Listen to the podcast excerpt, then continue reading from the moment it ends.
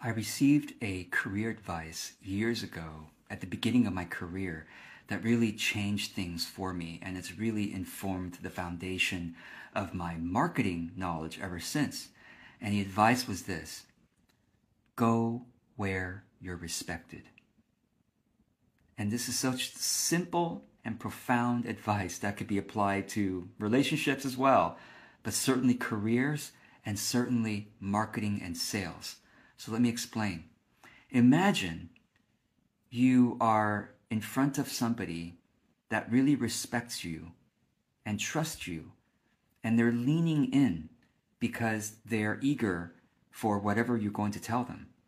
Now imagine how much easier it is to sell something to them or to share a message and they probably are nodding so oh yes oh that makes a lot of sense oh the product looks really interesting oh the uh, the service that sounds really necessary you know and this is the kind of experience that I want you to have more often in your marketing and your sales versus the typical marketing and sales training ex- expects that you are in front of an audience who is more like this. They're they're folding their arms and they're already doubting you and they already have no attention span for you. They just only going to watch you for 3 seconds before they move on. And so you have to get their attention and you have to be charming and then you have to be persuasive when you're selling.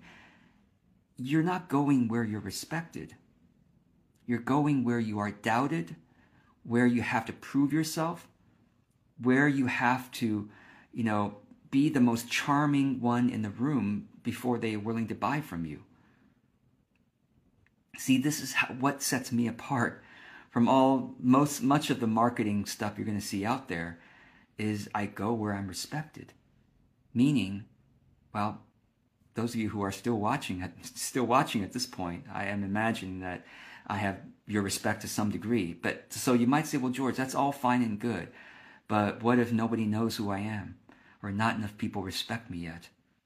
This is where we need to create the conditions where you can go where you're respected every day in your content and your marketing. And how do we create those conditions? We create authentic content consistently and we learn to distribute that content. Let me explain. So, creating authentic content means that you show up on a consistent basis, whether it's on video, which it's I think is the best, uh, best for nurturing an audience, or you show up in writing, which is actually the best for reaching cool audiences. That's that's a separate conversation.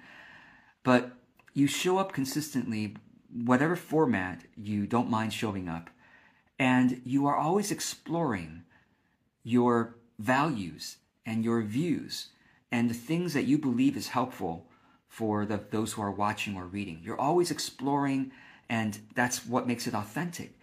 It's not like you have, you always have all the answers and you're performing and trying to be perfect.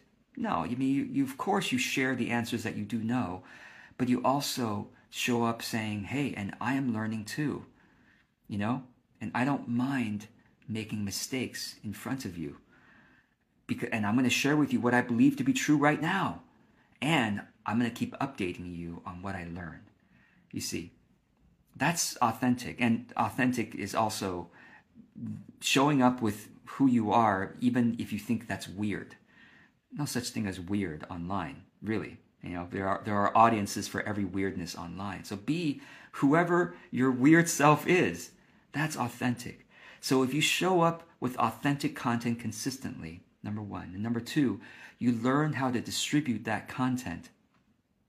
Meaning, you learn how to run Instagram ads like I do all the time, or Facebook ads, I do that as well, or LinkedIn ads, or whatever other ads you, you, you are don't mind running um, to distribute that content to more people, then of course you're going to build a bigger audience over time. Otherwise, the other way to distribute content is through collaborations.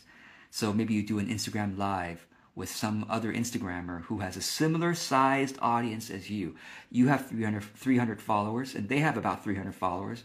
We'll do Instagram live with each other so that you can each, you know, do two lives, one where they interview you and then one where you interview them and you, you, you post these interviews and they post them too. so that you grow your audience bit by bit by doing these kinds of collaborations. So essentially, if you show up authentically, consistently, and then learn to distribute that content, you end up creating the conditions where you have this audience that respects you so that whenever you create content, you get more engagement. Whenever you sell your program or your services, it's much easier because they already like you.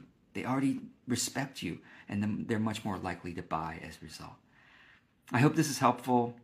Just remember that marketing and selling and building your business doesn't have to be so hard and, and you're kind of trying to convince people to, to, to do something that they don't trust you about yet. No, you create the conditions where there's already respect.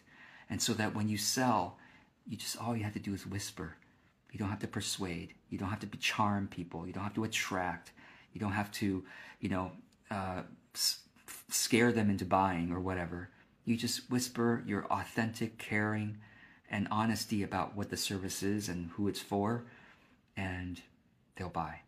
So I hope this is helpful. Thank you so much for joining me.